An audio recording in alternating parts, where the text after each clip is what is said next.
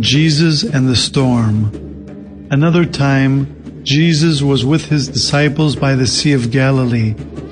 When it began to get dark, he said to them, "Let us cross to the other side of the lake." They got into a small boat and started across.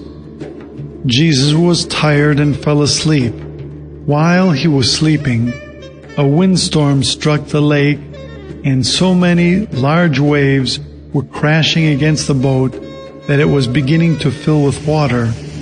The disciples were very frightened.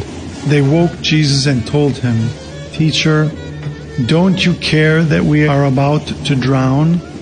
Jesus immediately got up and ordered the wind to settle down and said to the sea, "Be quiet." Then the wind stopped blowing and the waves subsided.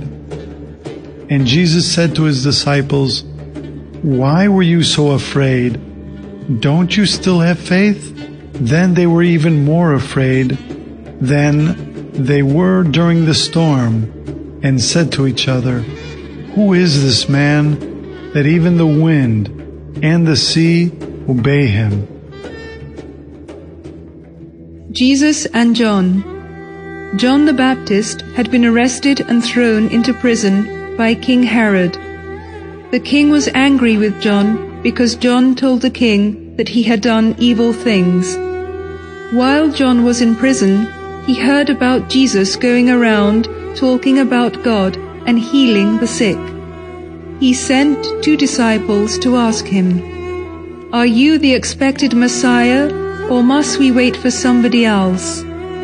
Jesus answered, "Go tell John what you hear and see. Blind people can now see, and lame people can now walk. Dead people are alive again, and the poor accept the good news. Blessed are those who trust in me." Herod kept John in prison for a long time, so that he could not talk to people anymore. Later, he sent his soldiers to cut off John's head. The Sermon on the Mount. Many people came to Jesus because they wanted to hear what he said about God. One day, Jesus went up on a mountain and began talking to those who came to hear him. He was telling them how God wants people to live. Love your enemies. Jesus began, "You have heard that the commandment was given, love your neighbor, but I tell you, love your enemies. Pray for those who want to hurt you. By doing this, you show that you are children of God, your heavenly Father. He makes the sun rise on both good people and bad people. He sends the rain to those who do right and to those who do evil. If you love only the people who love you, why should God reward you? And if you are only nice to your friends, then what is the difference between you and the others? Doesn't that make you the same as those who don't know God?" True prayer. Jesus continued, "When you pray, do not be like the people who make an act of standing and praying in front of everybody in order to be seen. When you want to pray, you must go to the most private room of the house, close the door, and pray to your heavenly Father. He can see even your secret deeds. God is your heavenly Father. He knows what you need even before you ask him. So when you pray, you don't need to babble. This is how you should pray. Our Father, who art in heaven, hallowed be thy name. Thy kingdom come, thy will be done, on earth as it is in heaven. Give us this day our daily bread, and forgive us our trespasses, as we forgive those who trespass against us. And lead us not into temptation, but deliver us from evil." The cares of life.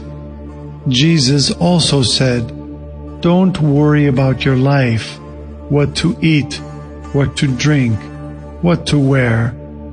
Look at the birds. They don't plant or harvest or store things in barns, and still your heavenly Father feeds them. Aren't you much more precious than they are? Why do you worry so much about your clothes? Look at how the wild flowers grow in the meadows. They don't work at all, but I tell you, not even Solomon, in all his majesty, was dressed as well.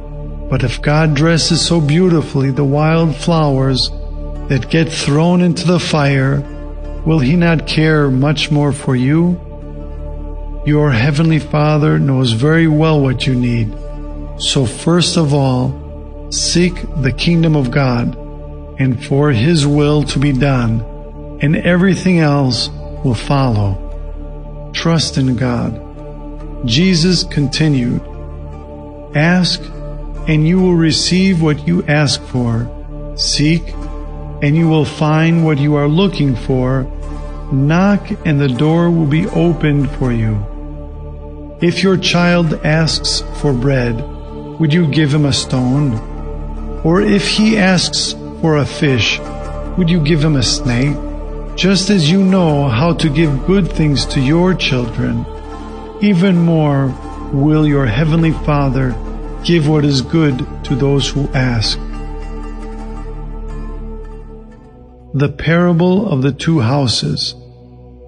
Jesus finished speaking with these words, "Anyone who hears my words and obeys them is like the wise man who built his house on a rock.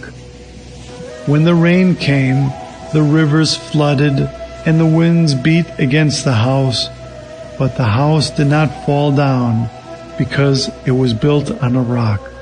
But anyone who hears my words and does not obey them is like a foolish man who built his house on the sand. When the rain came, the rivers flooded, and the winds beat against the house, and the house fell down, so that there was nothing left.